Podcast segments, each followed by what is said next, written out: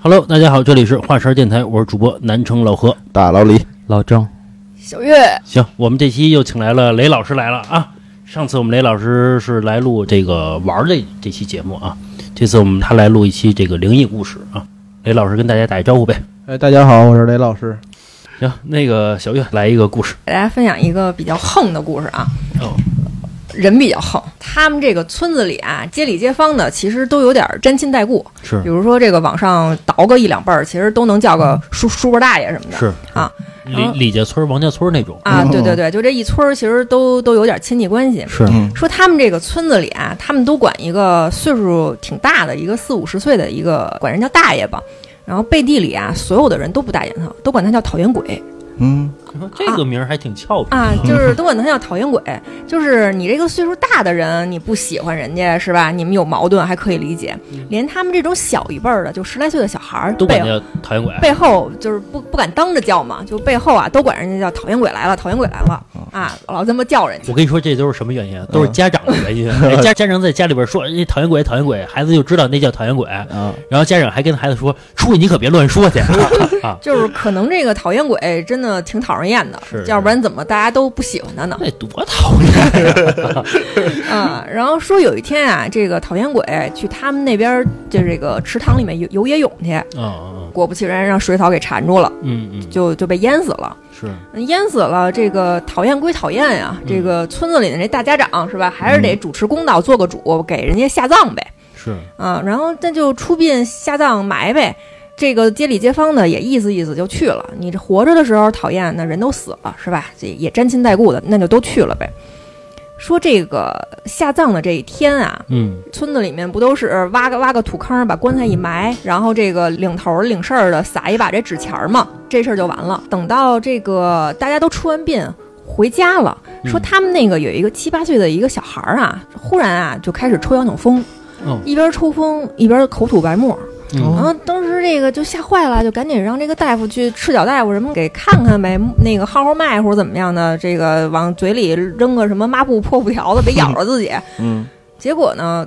怎么也治不好。这个孩子时不时的抽个羊角风，然后要不然就说胡话，嘴里也听不清嘟嘟囔囔说什么呢。岁数大点儿的，一看说说赶紧叫大神儿去，就把这个村头的大神儿给请过来了。这大神儿呢，肯定也是我们就是熟悉的这一套，是吧？这个烧个纸灰，烧烧个什么香灰什么，让这孩子喝了。喝完之后啊，这大神儿忽然就把那小孩衣服给扒了，哦扒了之后呢，就开始抖了。啊，就从那个小孩儿的这个裤兜里抖了出来半张快烧完的纸钱儿。哟，哦，嗯说当时一看，说这个肯定给那讨厌鬼出殡的时候，然后这个纸钱儿就飘进去了呗。然后说他们当时这个村子里这个岁数大点儿的人就上来就他妈开骂了，嗯说你他妈死了还还祸害我们这孩子，就拿着这个铁锹上那个讨厌鬼的这个坟前头，就象征性的啊就铲了几锄头。哦，啊，我要刨你坟嗯啊，那意思就是警告警告你，是吧？是是不，你你可别跟我这儿欠了。嗯，结果呢，这个刨完坟之后啊，也不知道是那大神治的管用，还是他刨坟管用。这小孩慢慢就就清醒了，就没什么事儿了。结果呢，又过了一年，快到这个讨厌鬼的忌日了。村子里面有几个小孩儿，哎，可能是上山上去野去去玩儿去了，这回来比较晚，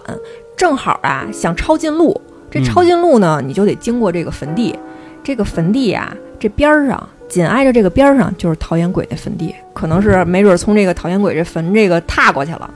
结果到家之后就开始在院子里折跟头嗯啊，，说这小孩儿平时看着呀也他妈文文静静的，忽然啊就跟那体操运动 员似的，邹凯上身了就啊啊就开始托马斯嗯啊托马斯回旋，然后就开始就在院子里就就打滚儿就折跟头，嗯然后这一看这个那怎么办呀？就再把那大婶儿请过来呗，哎，送体校去吧。 而哎请过来之后啊，反正就是又是经过这个一系列的说给这个叫叫魂儿啊，或者说除除什么这个邪邪祟，就把这孩子慢慢给治过来了。治过来之后呢，说他们这个村子里边这个大家长这回真急了，就嗯真的就找了几个人，就把那个讨厌鬼那个棺材给挖出来了。就哦是也也挺横的，挖出来之后，这几个人啊也不怕什么你闹不闹的，就是我们就是横，就扛着那棺材就给他这个埋到了村口去了。这讨厌鬼家里边也没 别人儿，啊，是吧孤家寡人一个。对啊，也也没人管，不要不说这人啊，还得有个儿子，生个闺女的 啊，人死了都让人欺负啊呃不是埋村口干嘛去？就是你就甭跟我们这个祖坟里边待着了啊！啊！哦你就是他可能这个村口儿，比如说那个也没什么人经过，是吧？嗯就给他找了一个偏远的地方，就 跟就哦跟你跟这儿待着吧你，风水也不好的。 其实也欺负人啊，是嗯，他就反正他就分享了这么一故事，说啊讨厌鬼你说不定不是人家讨厌鬼的干的，也有可能啊哦是有冤的是枉我，对有啊的是鬼，你干嘛非说我呀？是对啊，吧您？坟地里那么多坟呢，你经过那么多，谁让你活着时候那么讨厌的？死了做什么还不都不对 是吧？何况人家也没干什么。你就说这村人得多讨厌他， 什么事儿都赖人身上。行，我再分享一个故事啊。啊，这个故事啊，发生在河北省沧州市，呃，也是这个知名的一个地方啊，白洋淀。哦，嗯， 嘎子家，白洋淀啊有一个特点，呃，牙带好，池塘多，嗯，就水多。是，然后那个分享这个故事的是咱们听友，他姥姥家呀住在白洋淀，他姥姥家呀是这门口有一个这水池塘，嗯小小就是小河沟，说白就是，啊，平时也没什么水。嗯，结果呀，有一年下了一大雨，牙把这漏，池不是把池塘啊填满了。啊嗯于是呢，这小孩儿啊就都去那个池塘里边去游泳去。嗯，但那会儿家大人就觉得是还是危险，毕竟游野泳嘛，就是是而且这个小池塘里边儿时间长了，全是脏了吧唧的，都这是种啊。结果呢，就他们村里有一小孩儿就是不听话，游那个野泳去了，啊，结果就是淹死了。然后捞出来的时候呢，这个鼻子还有嘴里边全是淤泥，嗯然，后这个家里边就也伤心嘛，赶紧给他埋了，嗯就觉得，并且呢，在这个食堂旁边还立了一个大，就是这个警示牌儿，警示牌儿，说嗯你谁都别禁止游泳那种嗯嗯嗯罚款，嗯，或者说写着里边有什么电线什么的嗯电你什么的那种嗯，就是说白了就是警告人别去游泳去了。结果他们村儿有一人不信邪，嗯稍微大点儿的，大概是这个初中了，说我就不信，说我就游去，能怎么地？结果他一下去，果真立马就死了，也是沉底儿了。嗯，然后这个死死状呢完全一样，也是这个嘴里边儿，包括这个全是淤泥，嗯啊、包括鼻子里边儿全是淤泥。然后之后呢，这村里边儿就炸了，因为这事儿啊。嗯，于是呢，拿这个铁网啊，把这个池塘给围上了，嗯，就是说谁都不许再游去了，并且这个这个村长也是通知所有的这个有孩子的家长，说嗯一定看好了，嗯不能再出现这种问题了。嗯说再出现啊，我这村长都当不了 了，该给我妈了。嗯说这个属于这个危险的事故嘛，对吧是？结果有一人。嗯，是咱们在村委会里边当会计。有一天呢，他这个加班儿，晚上十点多，说这个算那个村里的账嘛，估计算自己能黑多少钱呢 啊。然后在这个回家的路途当中呢，他得必须要经过这个小池塘。嗯，他经过池塘的时候，发现一女的在池塘这个边上坐着，他就说。这么晚了，十点多了，尤其在村里边一点灯都没有，是，就借着月光看见一个女孩儿，嗯说你这个坐这儿干嘛呢？说你是洗衣服，也不至于说晚上非要洗啊。他就从远处啊就问这个女孩儿说你是谁呀、哦嗯说这个赶紧回家去，嗯说这个老在这儿坐着干嘛呀？嗯，管的还挺多，啊，是哼这女孩儿不理他，估计是一村里互相估计都认识，或者嗯说他觉得远，他也是一种远亲这种这种关系啊。嗯然后他就过去了，把自行车就停那儿了，然嗯后说这个我过去，哎，拍拍这女的。刚一拍女的呀、发现这女的身上冰凉僵硬的，嗯，就说姑娘姑娘，说那个我叫你，你怎么不理我呀？这姑娘一回头啊，是一黑长直一头发，哦，这个没有脸，五官都没有，贞子啊，贞子是有脸的，哦就有点像那个《大内密探》里边那个，就是最后那大 boss，、哦这个这个无脸人、嗯那样一个这么一个，他一看这吓疯了呀，就赶紧这个推着自行车就往回跑。我发现这可能这个会计啊也比较穷，要是我自行车我肯定不要了， 自行车还毕竟能快一点儿，反正就是推着就赶紧跑，嗯跑完之后回家生了一场大病，嗯，然后这个日渐消瘦，嗯慢慢就死了。嗯后来这个村里这事儿也传开了呀，就觉得是你又死人还有邪事儿，嗯这个事儿干脆啊就拿水泥啊把这个填池了池池塘给填平了啊，啊，以后这个给封上，对，后来就再也没有小孩去那儿游泳了。这么一故事，这是咱听友给我分享的这事儿啊就别搬杠，嗯别抬杠，我让你去你就别去，啊，对对对。这干个嘛以后少抬杠？不是老说什么吊死的啊，还有这个淹死的，总是嗯要抓替身嘛，一直都说嘛，说他不抓住一个替身之后，他就没法这个转世了啊，哦这么一个事儿。所以啊，说晚上别老在河边走溜达什么的，嗯老觉得自己抽根烟在河边一走啊有嗯点意境什么啊嗯的，啊，他逮的就是你，别老去这事儿，撞上邪了倒霉了就，啊每每年这个高考完了，全国不得有几个淹的？是 吗？嗯，就跳经常河去是吧嗯，各种去游泳去、游野泳去。哦，我以为你说的是没考好啊，没啊，有人跳啊跳河了是吧？啊，我多想不开啊，那是。哎，老郑，小时候咱们不是去那北戴河玩儿去吗？嗯你还记得吗？就是咱们在河边玩儿，然后一会儿就飘上一人来，嗯，然后就死了。对，是吗？对，那肚子已经鼓起来了。对对对。哦，然后看那个医生还在那块儿给他那个心肺复苏呢，就摁他那个胸口呢、嗯那块儿，因为他那个人其实游泳的时候啊，我没看见，但我一哥们儿看见了，嗯，说他游到那蓝沙网那儿去了，就特很远那么远了啊！别人，你像一般情况下人都是，比如说没到胸，嗯我就不再往前游了，是顶多了没到我脑袋，嗯说我扑腾一下就能回来这种。对，他是不带游泳圈，他一码打针大，蓝鲨网、对蓝鲨鱼的是吗？对嗯，都有都有都有都都有那个你是说鲨鱼不惜的去北戴河呗？我的意思是说，人家可能不是蓝鲨鱼作用的吧，就叫蓝鲨网，就就叫叫蓝鲨网所有的都有蓝鲨网嗯，对对对。然后那个，我记得我小时候啊，去这北戴河，包括去青岛游泳去，当初其实规定挺严格的，嗯说是如果你带着塑料的游泳圈是不让你游的，嗯得你必必须须是胶皮，对是吧胶皮的，大轮胎，对嗯。但是现在想想啊，也有可能是因为旁边租赁的啊，嗯游泳圈的啊都是胶皮的，嗯是有可能他想挣你这钱。，对，但是确实你要是带一个塑料的，有人去制止说不让你游，哦说怕你比如撒气儿啊之类的，包括之前的那个咱小时候那种什么塑料的游泳圈，我觉得质量也不过关，有可能中间一撒气儿，你不死里边了吗？有可能是，啊，我就碰见过一回，啊就是我那个在就也是在北戴河，啊就拿着塑料的，因为就是我游那地儿吧，它没什么人，嗯知道吧？就可能有那么零星的那么那么几家人在啊那儿，啊啊就是我手扶着那个塑料的就往里游，游着游着我就发现这塑料的浮力越来越小， 越来越小，有点翻蔫儿，翻边儿了，漏气儿了，啊不知道扎着什么了，然后后来自己游回来的， 等于其实还是那个塑料的还是不安全确实不安全。嗯啊。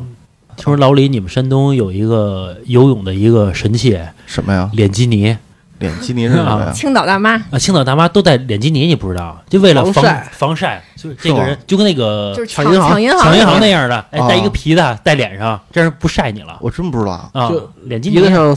出出俩洞，嘴上一个眼儿啊，眼睛上俩眼儿 那。晒完之鼻子后，鼻子鼻子眼儿啊， 那晒完之后不是那个黑圈儿啊？不是，你就留眼睛和鼻孔，还有嘴嘴啊，对我操吧？脸基你不知道我吗？真不知道，山东特色啊脸基 尼，老婆回头搜搜啊去。啊啊这就是你好几年不回山东了啊。那个老李来一故事啊，分享的这个是讲的是他同学一表哥，嗯说他表哥呢，九十年代那会儿是跑运输的嗯啊，自己手底下有两辆车啊，平时呢自己呢就开一辆跑跑什么山东啊、唐山短途，嗯然后呢另一辆呢就雇了一个司机啊，专门跑跑那个什么长途去拉货去。是啊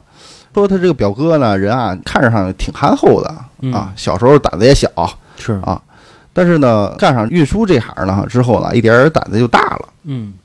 因为呢，这路上啊什么事儿都发生啊，一点点也都练起来了，胆儿不大啊，也干不了这行。是说啊，这件事儿啊，说是发生在那个七年前的一个夜里头。嗯然后那天呢，他刚去那个山东的德州去送货去，送那个树脂去，我一扒鸡呢啊，啊，又怕，嗯，说呢就连夜往家赶。嗯他们家好像是在那个叫什么汉谷农场吧，嗯说是，说是一路上啊，不停的在这儿抽烟。一呢就是提神儿嘛，是他睡着了；二呢可能就是闲着没事儿嘛，解闷儿嘛。是说到了夜里十一点多的时候啊，从那个高速上面下来了，眼看着啊还有二十里路啊就到家了。嗯那会儿那个村儿里头啊，就马路上啊，可能也没路灯吧，嗯就空无一人的，在路上啊也只能听见他自己的大卡车那个发动机的声儿啊，嗯挺嘈杂的嘛。正好啊，这会儿路过一个村子一个道口，就可能是村头吧，嗯突然这个车啊就熄火了。嗯他哥呢就连续啊启动了好几次，然后这个车呢一点反应没有，嗯所以说他就下车了，看看怎么回事儿，就绕着这个车啊转了好几圈儿，嗯车底下啊、车上头啊都看了，也没有什么异常，嗯然后又回车里了，然后还启动呢，还是一点反应没有。嗯这黑灯瞎火的，这么晚了，一眼看着到家了，车还坏这儿了嘛，嗯不是把那个发动机盖儿给打开了，拿手电啊照了半天嗯，也没发现什么异常。然后他哥啊，心里就是嘖犯嘀咕在那儿，这不是见了鬼了吗？然后他哥说了这么一句，当说完这句话的时候啊，心里哈一颤，嗯，说不会是道上碰见什么邪事儿了啊，邪事儿啊，或者说是什么神鬼之类的了吧？嗯啊，说也不管了，去去心病吧，就照着哈各个方向磕了几个头嗯啊，磕几个头之后呢，说了点客套话什么的，嗯，扭身就上了车了，一打火，哎，还真着了，啊，这招儿灵，说是啊他哥当时哈、就是惊喜万分啊，惊是啊，这事儿还真吓了他一跳嗯啊，喜的是啊，哎，又可以回家了嗯啊，然后完事儿呢，就一脚油门儿就回家了嘛。嗯第二天下午啊，他找着他隔壁村儿的有个叫什么李婶儿的了。嗯然后这李婶儿呢是那个专门也是看这事儿的嘛，嗯然后就把这事儿啊从头到尾跟这李婶儿说了一遍。这李婶儿呢说是点了一根香啊，看着这个香啊，然后就开始说话，嗯说啊说他俩是从那个山东搭你车回来的，说娘家呀、就住在你西火那个村儿里头哦啊。说他俩啊去世了有几十年了，是一姐俩。说他俩想回家，就是搭你一车，啊，没有什么打算要害你什么的。说我给你念叨念叨，你不用担心。啊，就说了这个。他哥一听这话，啊心里就是不害怕了嘛。嗯反正听老辈儿说啊，这样的邪事儿也挺多的。他担心的就是怕这两个东西啊，就迷上他，就缠上 他想的有点多，啊，这美色所迷惑啊，很自信， 也行啊，西洋气儿俩，就怕缠上他。是嗯嗯，听那个李婶儿这么一说啊，这心里就放下了。 是啊不过打那之后啊，说他哥哈、每次就是路过这个村口的时候啊，嗯都要扭头哈、就往那边看一眼是啊。但是人家问他你看什么了，他哥说、啊、我也不知道我看什么。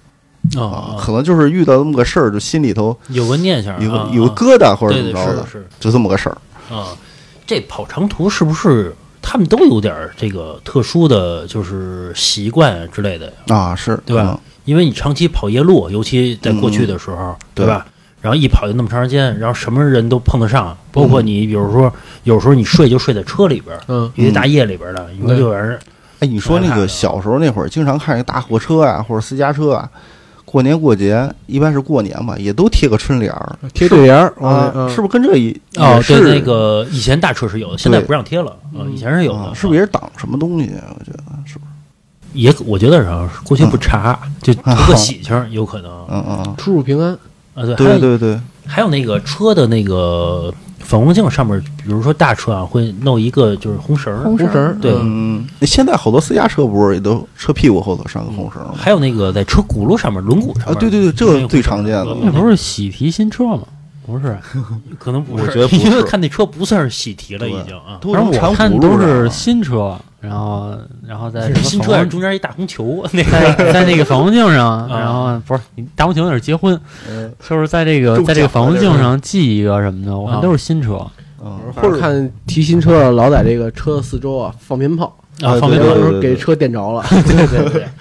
说那个，我以前买车的时候啊，嗯说那个我那销售还跟我说，说有人啊，说这个提车啊特别讲究。嗯，一般情况下，你买完车的时候，这个车是不从你的展厅开出来的，是一定不是，对是停在一个停车场，你去提去，开完就走了。嗯嗯那个人要求必须这辆车从展厅的正门开出来，哦必须是有这个夹道欢迎，啊，必须几是点几分？对哎对，有良辰良辰日子的时间的，哦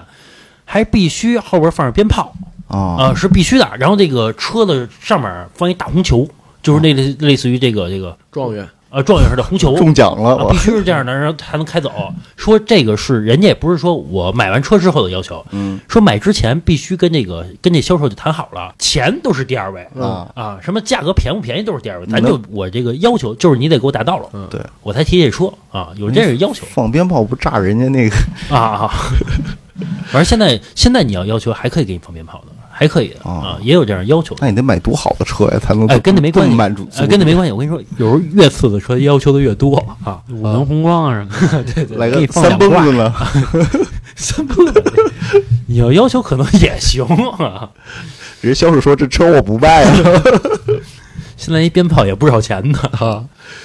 行吧，那个小月再来一个劲爆的故事啊。行，我接下来给大家分享一个稍微长一点的故事。分享这个故事的是一个东北的老大哥，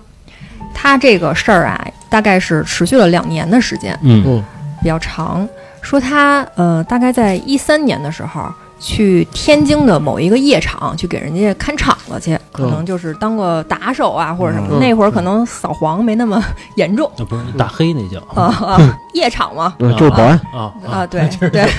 啊，这个好听点儿叫看场子 啊，对，其实就去那儿当保安去。然后说，正好在那儿啊，认识了一个刚从牢里面出来的一个哥们儿。啊哦，说这俩人处的呢，关系还不错，有时候嗯就一块儿喝个酒什么的。嗯说那哥们儿真性情，嗯说这个一喝多了呀，就开始呜呜哭，真、哦真哭，就呜呜的、嗯就有什么委屈？啊，就开始讲跟跟老李似哦的，啊呜 啊，就开始就跟他讲，就是反正唠酒嗑嘛，嗯就絮絮叨叨的讲他这个前二三十年经历的事儿，反哦正谁都对不起他。嗯，但是呢，在谁都对不起他之余，嗯他讲到了说，我这辈子就对不起一个人。说这人是谁？是他老婆。嗯哦，说他那个时候喝多了，一喝多就打他老婆，哦，嗯是家暴，对不对？家暴打的还特严重，次数多了之后呢，加上他老婆嗯可能也是个烈性子，嗯或者说这个一时就想窄了，嗯，就自杀了。哦，啊，然后这个自杀了之后呢，当时这个大哥听了之后吧，心里头就莫名觉得，哎呦，这女的真是挺可怜的，也不知道嗯为什么，就觉得挺伤感的。后来呢，有一年是这个清明节，正好那天啊，俩俩人出去喝完酒，这哥们儿就跟他说，说今儿清明节你陪我。烧点纸去吧，我嗯自己呀、不敢去，因为可能多多少少觉得他老婆死跟他有关系有愧疚感，啊。对，这嗯老不因他而死啊。哦嗯然后他这个大哥说：“行，那我就去呗，我我不怕这个，我又没做什么亏心事儿。哎，就陪着他去烧这纸去了。嗯，说在烧这纸的时候，他就发现呀，这个天没有风，嗯但是呢，他无论站哪个方向，那个火就朝他的这个方向吹嗯哦，啊，无风自动的这个火。嗯啊，然后呢，他当时就觉得我操，这是怎么个意思？啊嗯是就觉得不太对劲儿。然后当天晚上回家之后，他就开始做噩梦，梦里啊，就是有一个看不清脸的一个女人，嗯他只能听见一个这个小小小男声儿，反正挺嗯好听的，就开始啊。就在这个梦里，对他的那个哥们儿说：“说老公，我要是死了，你会想我吗？”嗯嗯哇，啊，他也看不清那女人脸，也也看不清他这个哥们儿的脸，就隐约觉得那个男的肯定是他这个同事。然后嗯他这哥们儿就跟那儿哭，一边哭一边说：“说我当然会想你啊，说你别死。”然后这个他哥们儿这个话刚一停，他就听见扑通一声，就隐约就看见一个穿白衣服的一个女的从这个河里跳下去了。哦，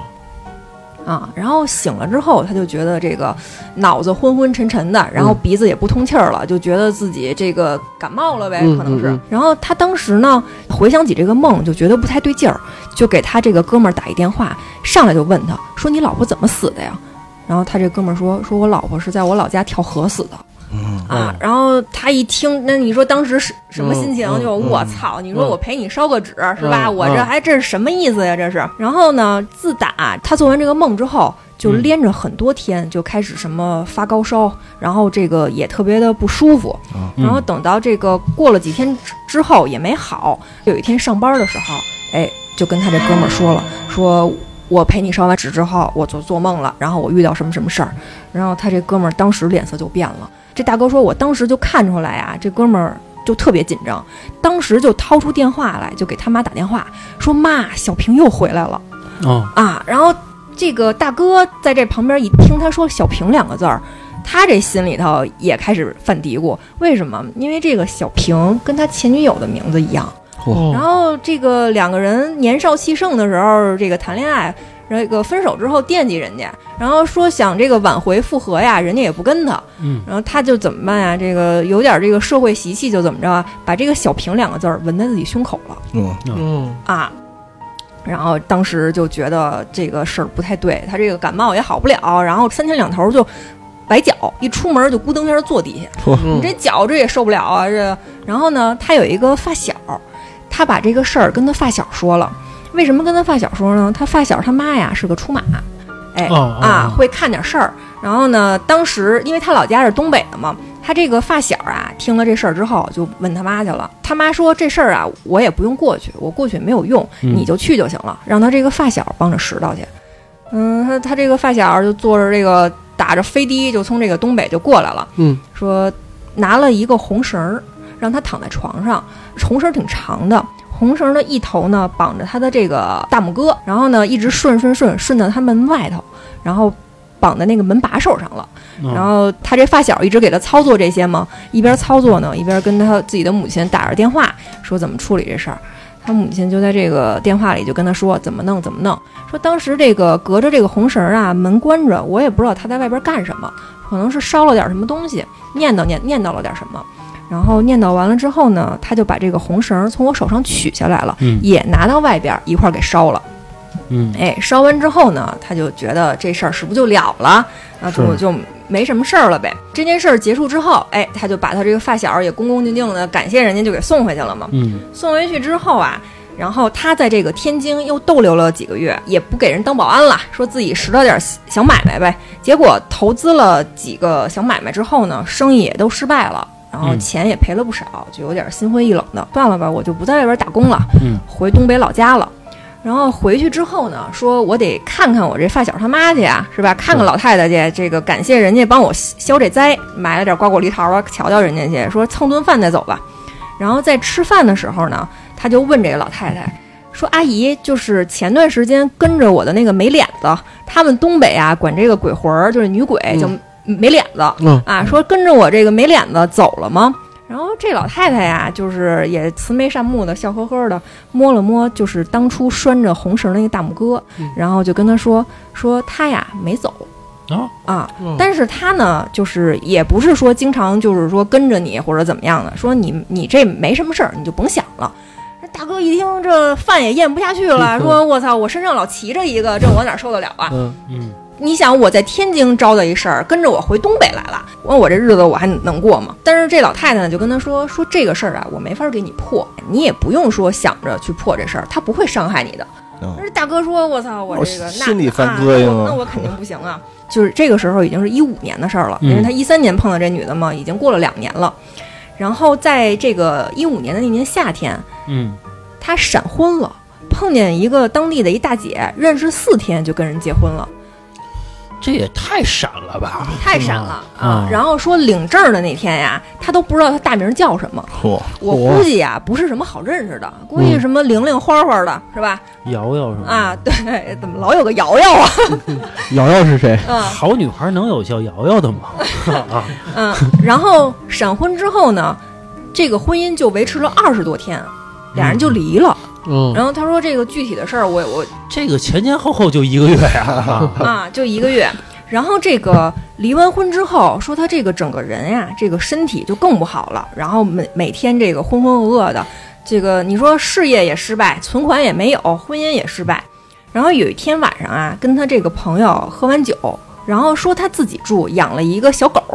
然后一开门就发现啊，本来这个脾气特好，一开门就朝他摇尾巴，这个小狗就看见他就忽然就这个张牙舞爪的要咬他。嗯，然后但是他说他那意思就是，那我就过去抱抱他呗，哄哄他呗，这是怎么着给吓着了呗。当他一过去，他就发现这个狗啊，后背上那毛都立起来了，就是对着他就死命的喊，嗯就好像他要就是动物要被打的那、嗯那种叫声，嗯然后一边喊一边就躲到那个桌子底下，嗯就一边对着他叫，但是就就是不敢出来。嗯你说他碰见这个，他也害怕呀。他说这是大晚上，这是怎么回事儿啊？嗯又把刚才跟他喝酒那哥们儿给提了过来了，说说你我这我这个心情不太好，你再陪我一宿吧。说嗯俩人就是那哥们儿就回来了嘛，说两个人这个玩会儿游戏是吧？看看电视什么的。嗯到了后半夜呀，这个就又有点饿，说煮点这个韭菜鸡蛋的饺子吃了吃点捂的啊，吃点捂的。喝然点后，补的 然，后对，然后说这个饺子一咽下去，这一宿啊，就就甭提就多难受了嗯啊。到了第二天，人哥们儿走了嘛，他还跟那儿躺着呢，这肚子就是特难受，嗓子也难受。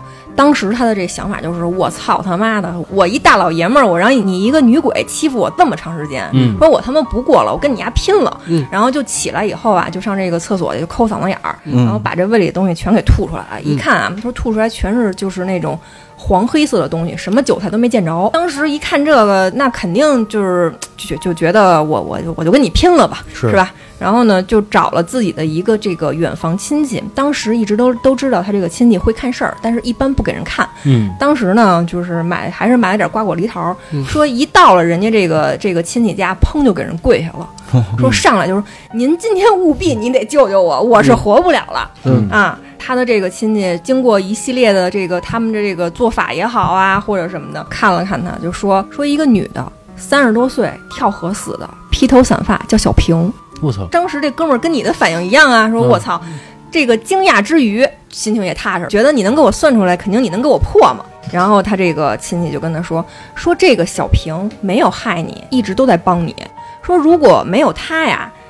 你指不定在天津就是没准早让人打死了。说因为什么？说你看啊，比如你出门你崴脚，是这个小平不让你出门，嗯没准你那天出门就会碰到什么事儿。然后还有说你那个前妻，就你二十多天就离婚那前妻，也是这个小平给你找的。说你这离婚了，他能不生气吗？ 就是他的这段婚姻，他跟他这前妻是这个小平前前后后忙到了很长时间才给定下来的。说他跟他前妻双方的这个保家仙儿，就是类似于就是说秘密开会了好几次啊啊啊，把把这俩孩子的这个事儿给定下来了。也没什么别的事儿啊 干啊，哦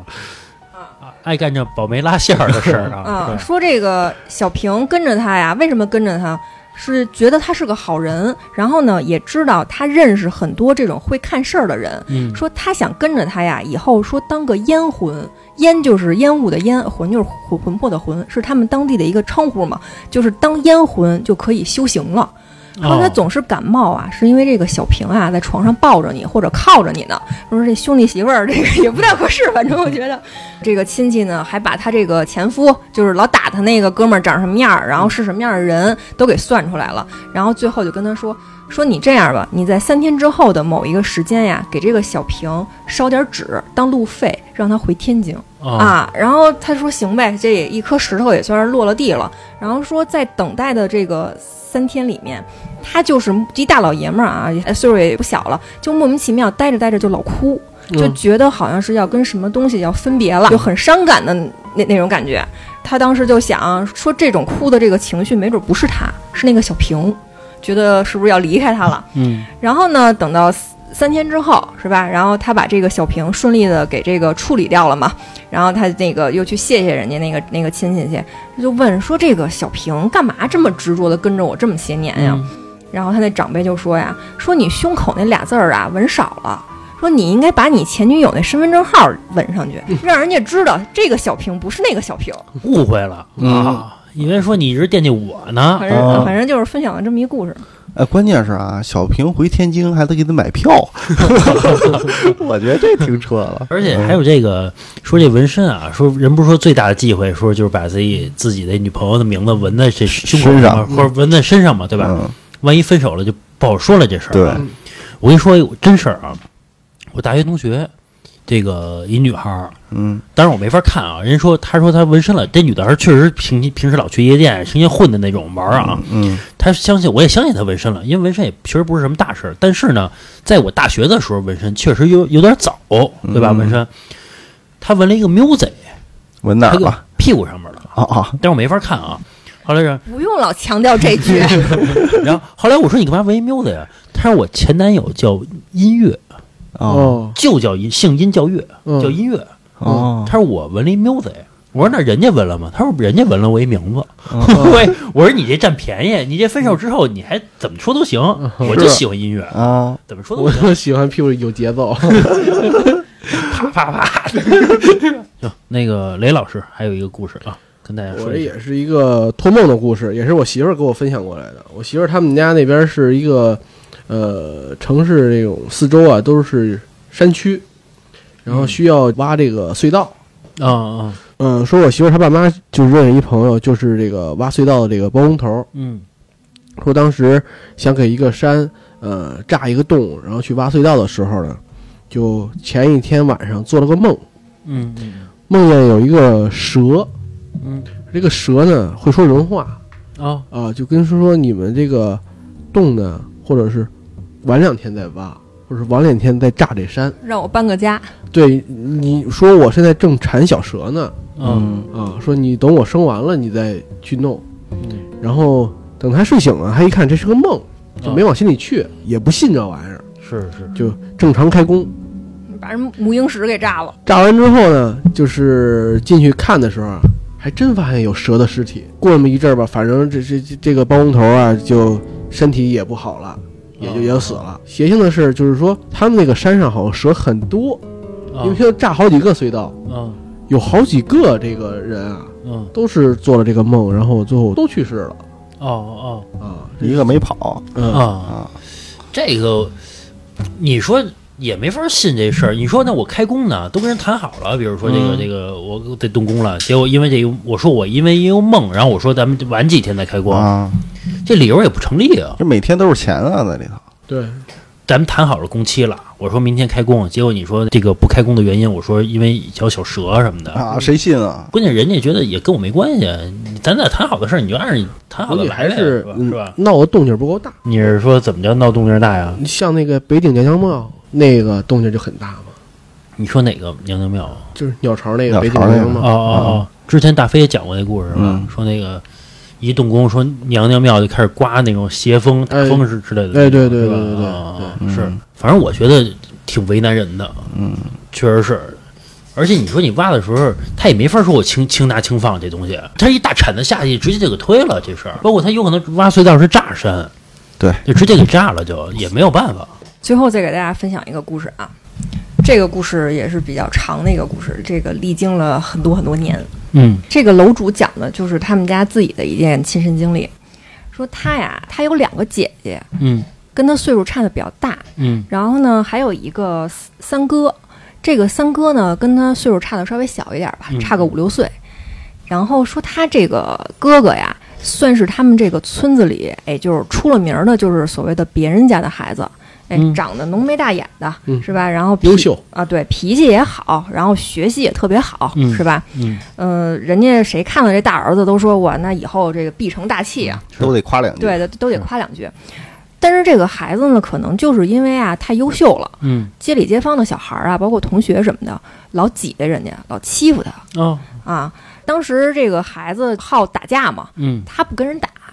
嗯他就是好学习，哦但是啊，然后学习这一块儿的对啊，学习这块儿的，然后时间久了呢，人家就觉得他不合群儿，是就老欺负他。嗯他他这个哥哥也就慢慢变得特性格特别孤僻了。是然后等到中考的时候，成绩一落千丈的，也没考好。那么啊，这个很倒霉，嗯对，没没考好就怎么办呢？就是念了一个不太好的一个职高，嗯念完职高之后，那就毕了业，就去这个县城里面去打工去。嗯然后刚到了这个县城的时候啊，说这个上街上溜达溜达去呗嗯，啊没带身份证。啊嗯，当时呢，可能碰到这种这种态度不太好的这种辅警叔叔啊，啊，可能就是有点儿逞个官威什么的，可能想是。是然后看他这个无业游民是吧？岁数呢，也正是呢打架闹事儿的年龄，是，你还没带身份证儿，然后态度还不是特别好，一看这个性格呢就比较孤僻，那我怎么办？我就给你逮到收容所里边去吧。哦，这么横，对，就这么横。然我后可什么都没干呀，啊嗯啊，马路上待着都不行。对，谁让你说不带身份证儿？说那个年代的这种收容制度就是这样。啊，就是我没带身份证儿，我看着你有点可疑，我就给你关起来。嗯然后可能也是跟人家警察这态度横来着，嗯然后大概在这个收容所里待了一个星期。嗯然后这一个星期呢，就是可想而知嘛，可能那个时候还相对于黑暗一点，那过得真是非人的折磨呀。是嗯啊，在里面，然后被毒打呀，被什么的，这个都欺负他。然后后来呢，还是他爸妈这个好好说歹说送了点礼，然后给接出来了。嗯嗯接出来之后呢，这个经过这件事儿之后，他的这个哥哥就留下了这个所谓的巨大的心理阴影。嗯然后在街上这个听见警车响，就开始就是抱头乱窜似的，就要躲哦啊啊，就落下心理阴影了。嗯，然后后来等到他大一点儿呢，好说歹说的跟这个邻村的一个姑娘这个订婚了，嗯，俩人感情也挺好。但是呢，他妈呢道听途说，说听了点儿这个女孩的风言风语，嗯啊，就棒打鸳鸯了是啊。他哥这个工作没有，媳妇儿也跑了。嗯然后从那之后，他哥就开始得精神病，精神分裂，嗯然后还带着那种就是狂躁症。说有一次发病最严重的时候，从他妈脸上生生咬了一块肉下来。哎呦，这个那怎么办？这个孩子生病，那那得得治病去啊。然后当时他们家经济条件也不好，然后全国各地的去找这种名医啊什么的，给他开药什么的。其实这个真的是对于这个普通家庭经济打击还是比较大的。是然后他爸呢，之前是信仰这个基督教的，嗯过了一段好日子之后呢，开始不信了。但是经过这件事儿之后啊，又把这宗教啊给重新拾起来了、嗯啊。从此呢，就沉迷这个宗教中，也也不干活了，也不上班了，这一家子都不正常了，嗯是吧？对，就全靠他妈一个人，然后这个打工啊什么的，这个给这个养这几个孩子，包括给他哥哥去治病嘛。是，也正是因为他爸的这个情况，这嗯家里面这个老爷们儿不干活儿，然后成天信这个，他嗯妈就觉就发誓说，我这辈子绝对不信任何宗教，是嗯就不信这些。是，到了最后呢，他们家确实是用这个彻底破产，然后换来了一个结论，就是这个病无药可治。哦他哥哥就是得了精神病，哦哦，治不好就只能吃药去勉强维持着，能让他正常的活下去。又过了几年之后，一家的日子都过得不太好嘛。嗯然后他们村里头有一个这个阿姨就跟他说：“说我知道咱们邻村呀有一个相同，这个相同是什么呢？他们当地叫相同，其实就是出马仙儿。哦，他说这个挺灵的，你要不去看看吧？嗯好说歹说呢，他妈当时也实在是走投无路了，就去了。这个相同其实是他从他们这个村子里面嫁过去的一个女的，嗯说给人看事儿的时候呢，会有一个这个比较小众但是有名有姓的一个神仙附在他身上，然后通过这个我们所谓的这个跳大绳嘛，就是唱词儿的这个形式，嗯，把这个事儿我给你完完整整的，包括解决方法，我给你完完整整的叙述出来。就在他给他哥看病的时候，本来他妈跟地下跪着呢嘛，一一会儿。，嗯啊，他妈也突然被另外一个神仙给附体了。哦啊，就比如说，就像刚才咱们老何跟老郑讲的这个出马仙儿的问题，这个保家仙儿看上你了，你跟他八字儿合，嗯那你就是一定要出马。哦当时上他身的那个大神儿就明明白白就说了，说他妈就是我选中相同，然后那个阿姨就是领他进门的师傅。然后嗯说，当时那个情况他是亲眼看见的。说他妈就是一个没有什么文化的一个农村妇女，哦，嗯说当时闭着眼睛，说这个声音啊、表情跟平时完完全全不一样，唱词极其有逻辑，就一嗯看就不是那种没什么文化的农村妇女能变了说出个人对能说出来的话。就是上他妈身的这个大神儿就说说。他只会选择那些命运不好，然后历经了生活考验、吃尽苦头的人做这个相同。说因为这种人才能体会他人的苦楚，然后帮助他来行使自己的这个所谓的这个法力吧。哦哦嗯，然后说这个出马之后呢，就要供这个香堂嘛，供香堂呢需要给这个神仙画一幅画儿。哦哦，但是呢，谁也不知道这个神仙长什么样儿，嗯只能去这种专门给神仙画像的一个画匠那儿去画这个画儿。嗯有了这个画儿，才能才算是有这个正式的堂口嘛。嗯然后当时就去问这个画画的这个人，说：“那这个画怎么画呀？”那个画匠就跟他说：“说谁也不知道神仙长什么样，但是你看所有的这个香堂上供的那个画儿，都是一个真真正正的有形象的。这个形象是哪儿来的？是照着人来画的。那这个人怎么找？”这个画匠就跟他妈说：“说你哪哪天哪天晚上去哪儿哪儿哪儿，你就在那儿等着。说你碰见的第一个人，哦啊你就用纸给它大概的描下来，描下来之后呢，拿到我这儿来，我我给他好好画一幅画儿。嗯但是呢，被他画成神像的这个人就会死。然后呢，他妈就按照这个画匠的这个说法，真的在那一天去了某个地方。说那天正好是傍晚嘛，黄昏的时候嗯嗯，嗯街上也没什么人，离老远呢就走过来一村妇，一老太太，嗯，跟他妈呢平时呢就是点头之交，嗯那天过来的时候，也不知道为什么那么想跟他聊天儿，说他妈当时啊就躲躲闪闪的都不敢看人家，就觉得我要是画了他，那是不是就给人害死了？是但是呢，他还是听信那个画匠的话，然后把这个老太太的这个样子，草草的在纸上给画下来了。他当时也不是那么相信，画完之后那老太太就会死，嗯然后把这个草图呢给那个画匠拿过去了，拿过去之后呢，没过几天，哎，他妈的这个堂口就算是正式的就落成了嘛。嗯果然，在这个堂口落成的当天，说跟他妈打招呼那个老太太就突发心梗去世了。等于把那老太太给害死了，是吧？那你说这老太太是不是成神仙了？那不一定。单纯的害死了，所以这出马是不是？我这么说可能对那个门派不太尊重，嗯，是不是有点歪门邪道、旁门左道？可能就是一切都是有这个因果循环的这个定数吧。然后说他妈正式这个堂口落成之后呢，嗯就陆陆续续的可能会有一些人去找他妈看事儿去，说他有一个干娘，这个干娘啊比他妈呃大概大了差不多得十多岁，就是嗯平时就是干娘那么叫着嘛。嗯说这干娘啊有一个儿子，就是岁数大了也娶了媳妇儿了嘛，嗯说这个村子里的人想着是我必须得要个儿子，嗯结果这儿媳妇儿啊肚子不争气，连着生了仨闺女嗯啊，那生了仨闺女之后，那就等着这第四个儿子再出来呗。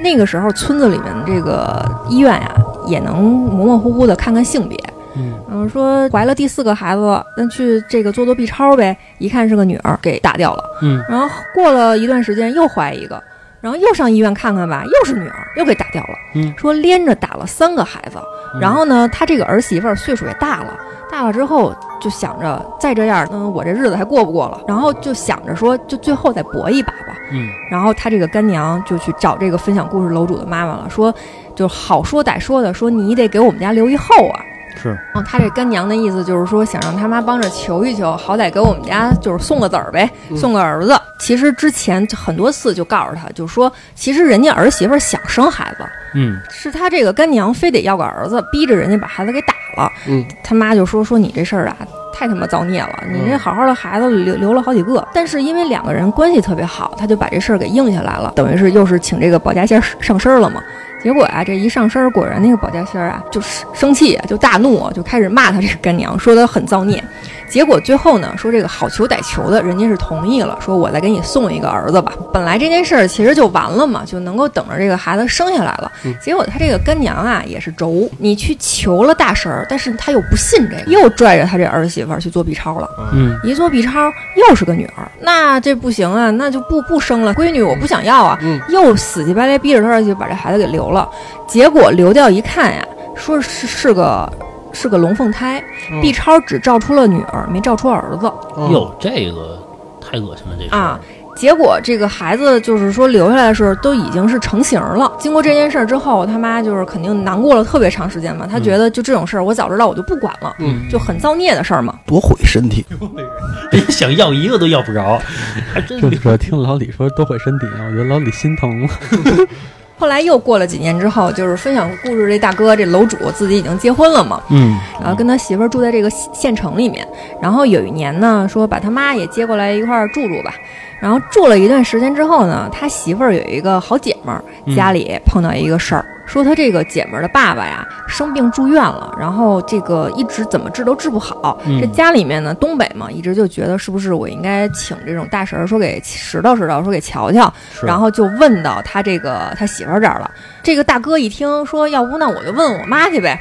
然后跟他妈一聊啊，他妈就跟他儿媳妇儿说嘛，说这个事儿啊，我确实是不方便看。嗯他儿媳妇儿就问，那怎么就不方便看？您能给外人看，怎么还不能帮帮我呀？嗯他妈就说，说你这个姐们儿啊，他妈是不是信仰基督的？说家里嗯面黄旗招展的，说我进不去。哦哦当时他这媳妇儿就惊了呀，说她并不知道她这个姐们儿家里面是信这个的，就跑去问了一下，嗯一问果然是她妈妈是虔诚的基督教徒，就是因为这个事儿，她他妈也确实是没有办法管嘛。哦嗯。这还分教派，信信这个我还不方便插手。对，我觉得这是不是那佛教的道教就不应该管吗？这个应该是互通的吧，对吧？神是一样的，那上帝呃跟神神不是一样，信仰是不同的。然后后来又过了几年，她这个这个楼主的媳妇儿就怀孕了嘛，然后当时啊还没去做产检去，然后他妈就说说她自己做了一个梦，梦见呀、这个两个小娃娃并排走，一大一小，嗯手拉着手，然后走着走着呢，这个小的那个呀就走丢了。哦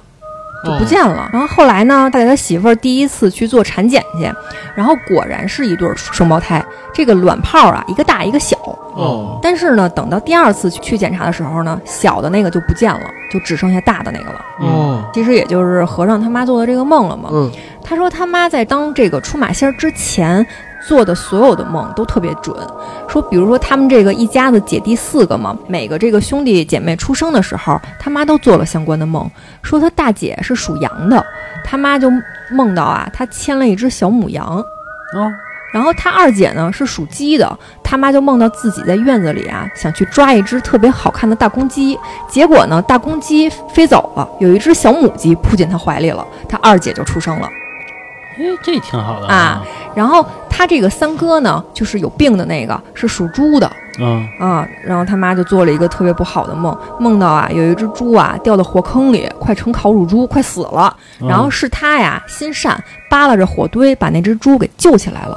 哦，这就是他三哥。然后到他这儿呢，他是属蛇的，他妈就梦见呀有一条大蛇缠着他不放，这就是他出生。哦，后来呢，在他妈前几年正式把这个堂口封上的时候，他们嗯家还经历了最后一件事儿。嗯，他们家那时候那个对门儿啊，比如嗯，说我们就叫他李叔叔吧，嗯然后他这个媳妇儿呢，肯定就叫李阿姨呗。当时这个农村的这个街里街坊啊，其实没有像现在似的这个邻居这么和睦，总归是是有点这个小矛盾的，互相也不怎么待见。然后说那个这个李叔叔跟那李阿姨啊，其实也都是六十多岁的人了。说前几年呀、这个李叔叔得了这个肝病，花了不少钱，人也挺痛苦的，然后拖了好多年呢，也治不好。然后后来有一次呢，这个邻居家请了一个外地的这种所谓的法师，嗯，说给我们看看风水是不是风水不好。嗯，法师呢也不知道给出了什么招儿，然后自打看完之后啊，老李家就是一家人都变得神神秘秘的，说他们家这个大门旁边啊放了一块大青石，就放了一块大石头。嗯这个大石头是他们家这个原来拆这个老宅的这个门的时候那种门枕。这个门枕是什么？就是这个木门垫在那个转轴下边的那个石头。啊就是相当于这个跟杠杆儿似的，方便这个门打开，已经放了挺多年的了，就在他们家这个门旁边放着嘛，也没什么用处，就就是也没想着动它。嗯然后说这个他们家跟这个老李头儿他们家不是正对门儿，嗯是稍微错开一点儿，嗯但是呢，这个石头是跟他们家正对着的。嗯，啊，自打那个老李头家请完法师那几天呢，他妈就发现呀，那块石头被人莫名其妙的给搬开了。哦，一开始觉得是不是小孩儿淘气呀、嗯后来一想，小孩儿哪有那么大劲儿啊？怎么可能是小孩儿弄的呢？然后他妈就觉得这肯定是有人故意给搬的，嗯但是呢，也也没逮着这人，嗯就一开始呢也这个不动声声色的呗，你给我搬走了，我再挪回去呗，嗯，是吧？然后结果呀，过了几天之后，嗯这个对门儿老李头儿他媳妇儿，就这个 老李娘嗯是吧，就是就受不了了。几经周折，通过另外的邻居去跟他妈说，就是问他们家说能不能把这个石头啊给搬开。然后嗯他妈听了这话呀，就特生气，嗯因为什么？因为觉得这个老李头儿他们家这个做法啊太猥琐了。你要是觉得这石头妨碍你们家或者怎么着，你堂堂正正的你跟我说，我可以把这个石头给搬开。但是你偷摸的你动我们家东西是吧？你跟我这较着劲，我觉得挺生气的。然后当时呢就没答应他，就这块石头、我们家这个死活就不搬。后来呢，有一次他妈这个出门正好碰上这个老李娘了，上去就问他说：“你为什么要动我们家石头啊？”结果这个老李娘呢，就属于那种啊又硬又怂的人，嗯我能偷摸的干什么事儿？你当面跟我对峙啊，那我就扭头就跑。然后一听啊，一听这话就跑了，就做贼心虚嘛，也不搭理他们。这个做的戏你就不承认就完了 呗，跑了，啊。默认了，感觉有点儿。这个啊，然后结果呢，没没过几天，就他妈去后院的时候，这个嗯后院其实就是他设堂口的地方，嗯就发现他们家后院的这个木门让人用斧子劈开了一大口子。啊，然后经过这件事儿之后，他妈就是彻底怒了，就觉得这他妈肯定是这个老李头他们家干的呗嗯，啊，强忍着说街里街坊的，我先不跟你计较，是，结果到后面还有更过分的事儿，说没过几天呀，说这个他妈跟他爸去他们家祖坟呀，去那个烧纸去。烧纸的时候就发现呀，他们家这祖坟让人给刨开了一大片，就是那个土矮了一大片。嗯然后这个在农村简直就是你发人祖坟就是难以想象的一件事儿嘛，是就是太恶毒了。是，然后他爸当时就窜儿了，也拿起这个铁锹要去挖他们家祖坟去，嗯然后他妈给制止了，说这事儿你别管，你交给我吧。哦，啊，那他妈怎么办呢？就跑到他们家这个堂口去，就跪下来，然后把这个事情完完整整的跟他这个所谓的这个就是出马的这个大神儿讲了那么一遍，然后说这是我最后求您的一件事儿。这件事儿呢，我不是说盼着您给谁谁谁报应或者给我们家什么补偿，就是您作为一个神仙，就是说你这个最公正的，你给我断一断这个事儿，您应该怎么处理？求完您这件事儿之后，这个堂口我就封上了。哦，啊，就是我这个岁数也大了，我就再也不干这个了事事儿了。是，结果呢，通过这个请神儿的时候，哎，他妈就知道这个事儿到底是怎么回事儿了。是就是因为这个老李头家找这个所谓的风水大师算完之后，觉得他们家气盛，那块石头。镇着他们家了，哦，是因为这个才导致他们家老李头儿身体不好。嗯他妈那意思就是说，行，我把这个事儿我跟您聊完了，您就看着处理，瞧着办吧。嗯然后彻底就把这个门给封上了，这个堂口也算是作废了。结果呢，就是这件事儿过去没多长时间，这个老李头就去世了，不知道是不是这个神灵给的最后一个指引，哦哦。给断了一下。哎，在这个节目完了之后，我们说一下啊，我们公开说一下啊，我们对基督教没有任何的这个不敬之意啊。是这个这个这这就是这个故事告诉我们的是这样的啊，跟我没有关系啊，大家不要喷我们这个这个故事啊。哎，我觉得这个出马仙儿是不是就是一个帮人看事儿才能提高自己这个造诣的这个一个？就帮人解决问题。你说那那我出马仙儿，我就是干这个吗？就是说我的职责就是要求我必须要这么去做吗？不知道，嗯哦，不知道他这个，因为现在好多都是以盈利为目的嘛，对吧？对你看完之后说是我不要多少钱，但最后你肯定还得给我点儿吧，对吧？嗯，是不知道这个真正人家说是是不是就得靠这来挣钱啊？不知道啊。这是吧这宗教里肯定没有这样的规定，他就是跟你看抖音现在有好多那些道士，对吧？然后你自己做那些抖音，那道教里也没有要求你说一定得做个短视频，啊，他就是还是想为自己谋取一些东西哎，老赵，你们那个道教说有没有什么收费的规定什么的呀？啊。那那没有，不是有说嘛，说我帮你算命，哪怕你给我一块钱，我也得收你钱。嗯，这个不能说我是一分钱都不收，对，少可以，不能不收。就这也不一定是道教，哎因为都是有这种说法的，就是我帮你看这个东西，那嗯我就要承受这个东西一部分的因果，所以我需要收点钱。啊啊，嗯，然后收点钱，我好歹就我帮你承受因果了，你得给我点钱呗。让我享受一下啊。嗯，对。然后或者说是说，呃，就是我承受一部分因果了，然后我有办法去化它，但是那我不也得费力气吗？那我也是干活啊，每天工作八小时，是不是得拿工资啊？是是，就这意思这倒是嗯，其实也算是帮人做好事儿，是吧？主要是，嗯，行吧，时间差不多了啊，这期节目就到这儿吧啊。嗯，如果喜欢我们节目的朋友呢，可以加我的微信啊，七七四六二二九五。再说一遍啊，七七四六二二九五。您加我之后呢，我会把您加到我们听友群里边儿，有最新的节目呢，我会第一时间发到听友群里边儿，包括大家可以在听友群里边儿这个一块儿聊天儿啊。您也可以关注我的微信公众号，就是华车 FM，就是我们电台的名字，好吧？呃，行，这期节目到这儿吧，拜拜。